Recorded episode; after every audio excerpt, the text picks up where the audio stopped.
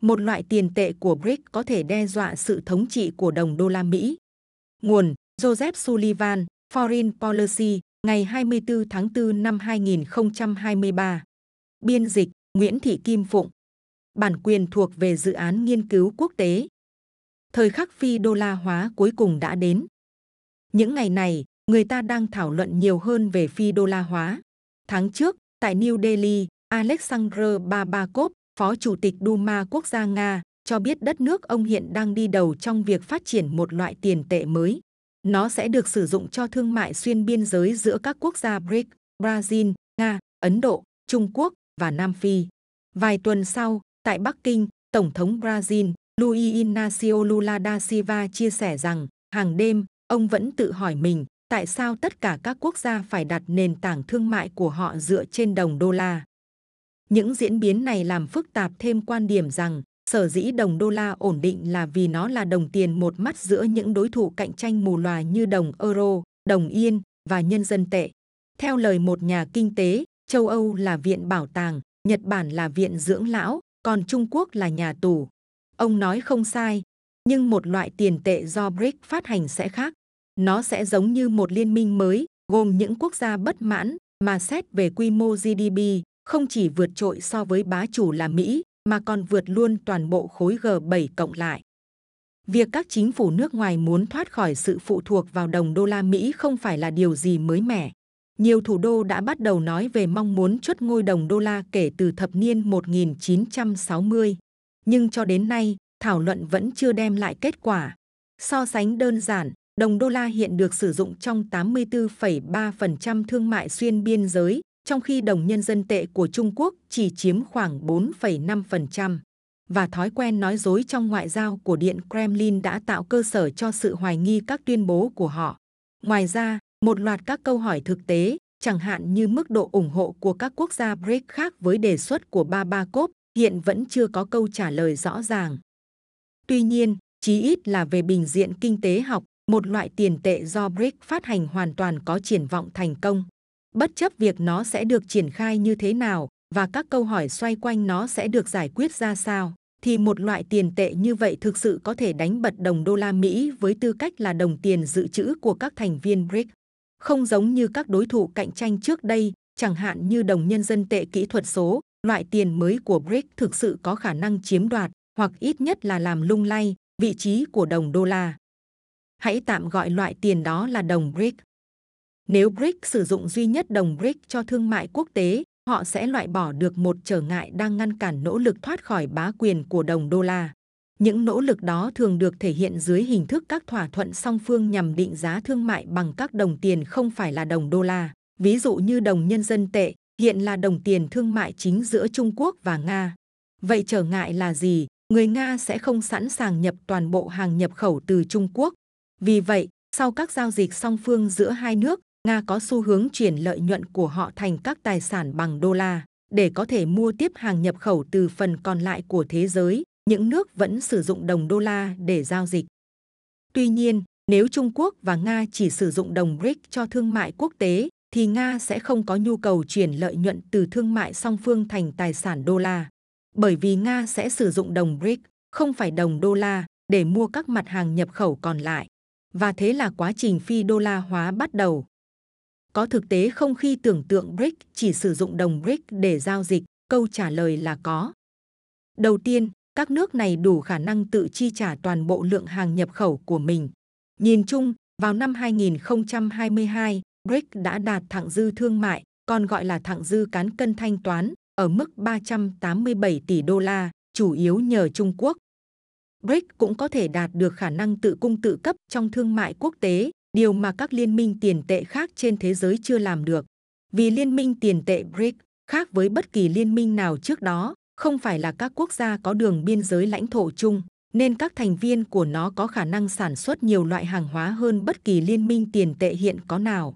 Một sản phẩm của sự đa dạng về địa lý, Liên minh tiền tệ BRICS có cơ hội đạt được một mức độ tự cung tự cấp không thể tìm thấy ở các liên minh tiền tệ được định hình bởi sự tập trung về địa lý, như khu vực đồng tiền Trung châu Âu, nơi có thâm hụt thương mại năm 2022 là 476 tỷ đô la.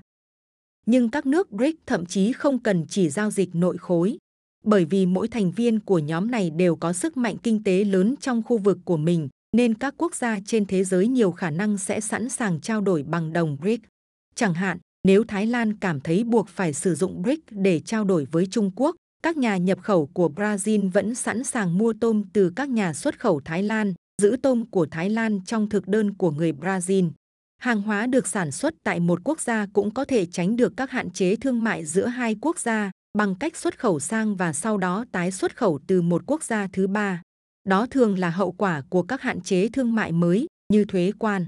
Nếu Mỹ tẩy chay thương mại song phương với Trung Quốc thay vì thương mại bằng đồng BRICS, trẻ em Mỹ vẫn có thể tiếp tục chơi với đồ chơi do Trung Quốc sản xuất, bởi những mặt hàng này sẽ được xuất khẩu sang các nước như Việt Nam và sau đó xuất khẩu tiếp sang Mỹ. Kịch bản xấu nhất đối với người tiêu dùng ở các quốc gia BRICS xảy ra nếu chính phủ của họ áp dụng các điều khoản thương mại chỉ chấp nhận giao dịch bằng đồng BRICS mà người Nga đang sử dụng. Chính phủ Mỹ và châu Âu đã ưu tiên cô lập kinh tế của Nga. Tuy nhiên, một số hàng hóa của Mỹ và châu Âu vẫn tiếp tục chảy vào Nga. Đúng là người tiêu dùng phải trả giá cao hơn, nhưng không đến mức khủng khiếp. Khi quan chức ở các nước BRICS ngày càng nhấn mạnh mong muốn phi đô la hóa của họ, với nước Nga ngày nay là minh chứng cho rủi ro tối đa của mong muốn này, thì sự đánh đổi giữa rủi ro và phần thưởng của việc phi đô la hóa sẽ ngày càng hấp dẫn. Để có thể thay thế đồng đô la như một loại tiền tệ dự trữ trong BRICS, đồng BRICS sẽ cần các tài sản an toàn để được dự trữ khi không sử dụng cho thương mại. Có thực tế không khi cho rằng BRIC sẽ tìm được những tài sản kiểu này? Câu trả lời là có. Đầu tiên, vì BRIC có thặng dư thương mại và thặng dư cán cân thanh toán, nên đồng BRIC không nhất thiết phải thu hút bất kỳ khoản tiền nào từ nước ngoài. Các chính phủ BRIC có thể sử dụng một số kết hợp giữa củ cà rốt và cây gậy để khiến các gia đình và các công ty của chính nước họ dùng tiền tiết kiệm để mua tài sản bằng đồng BRIC, đồng thời dùng các chính sách ép buộc và trợ cấp một cách hiệu quả để thị trường đồng BRIC có thể tồn tại. Tuy nhiên, các tài sản bằng đồng BRIC sẽ thực sự có những đặc điểm khiến chúng trở nên hấp dẫn một cách bất thường đối với các nhà đầu tư nước ngoài. Đối với các nhà đầu tư toàn cầu, một trong những nhược điểm chính của vàng với tư cách một loại tài sản là bất chấp khả năng làm giảm rủi ro trong vai trò công cụ đa dạng hóa, vàng không mang lại lãi. Vì BRIC được cho là có kế hoạch hỗ trợ đồng tiền mới của họ bằng vàng và các kim loại có giá trị nội tại khác, như kim loại đất hiếm, tài sản trả lãi bằng đồng BRIC sẽ giống như một loại vàng có lãi. Đó là một đặc điểm khác thường và là một trong những điều có thể làm cho tài sản bằng đồng BRIC hấp dẫn đối với các nhà đầu tư, những người muốn có cả tính sinh lãi của trái phiếu và tính đa dạng hóa của vàng. Chắc chắn, để trái phiếu BRIC hoạt động như một phiên bản vàng có lãi suất, chúng cần được đánh giá là có rủi ro vỡ nợ tương đối thấp. Khoản nợ của chính phủ các nước BRICS hiện có rủi ro vỡ nợ không hề nhỏ nhưng những rủi ro này có thể được giảm thiểu. Các tổ chức phát hành trái phiếu bằng đồng BRICS có thể rút ngắn thời gian đáo hạn nợ để giảm rủi ro. Các nhà đầu tư có thể tin tưởng rằng chính phủ ở Nam Phi sẽ trả lại cho bạn 30 ngày kể từ bây giờ, chứ không phải là 30 năm kể từ bây giờ. Giá cả cũng có thể giúp bù đắp rủi ro cho nhà đầu tư. Nếu những người tham gia thị trường yêu cầu lợi suất cao hơn khi mua tài sản bằng đồng BRIC, họ có thể sẽ nhận được điều họ muốn bởi vì các chính phủ BRIC sẽ sẵn sàng trả tiền để đảm bảo khả năng tồn tại của đồng BRIC. Công bằng mà nói, đồng BRIC sẽ làm dấy lên một loạt quan ngại, được sử dụng chủ yếu cho thương mại quốc tế hơn là lưu thông nội địa trong bất kỳ quốc gia nào. Đồng BRIC sẽ làm phức tạp thêm công việc của các ngân hàng trung ương ở các nước BRIC. Việc tạo ra một ngân hàng trung ương siêu quốc gia như Ngân hàng Trung ương châu Âu để quản lý đồng BRIC sẽ mất nhiều thời gian. Chúng là những thách thức nhưng không hẳn là những thách thức không thể vượt qua. Địa chính trị giữa các thành viên BRIC cũng có khó khăn, nhưng một loại tiền tệ của BRIC sẽ đại diện cho sự hợp tác trong một khu vực được xác định rõ ràng, nơi các lợi ích phù hợp với nhau.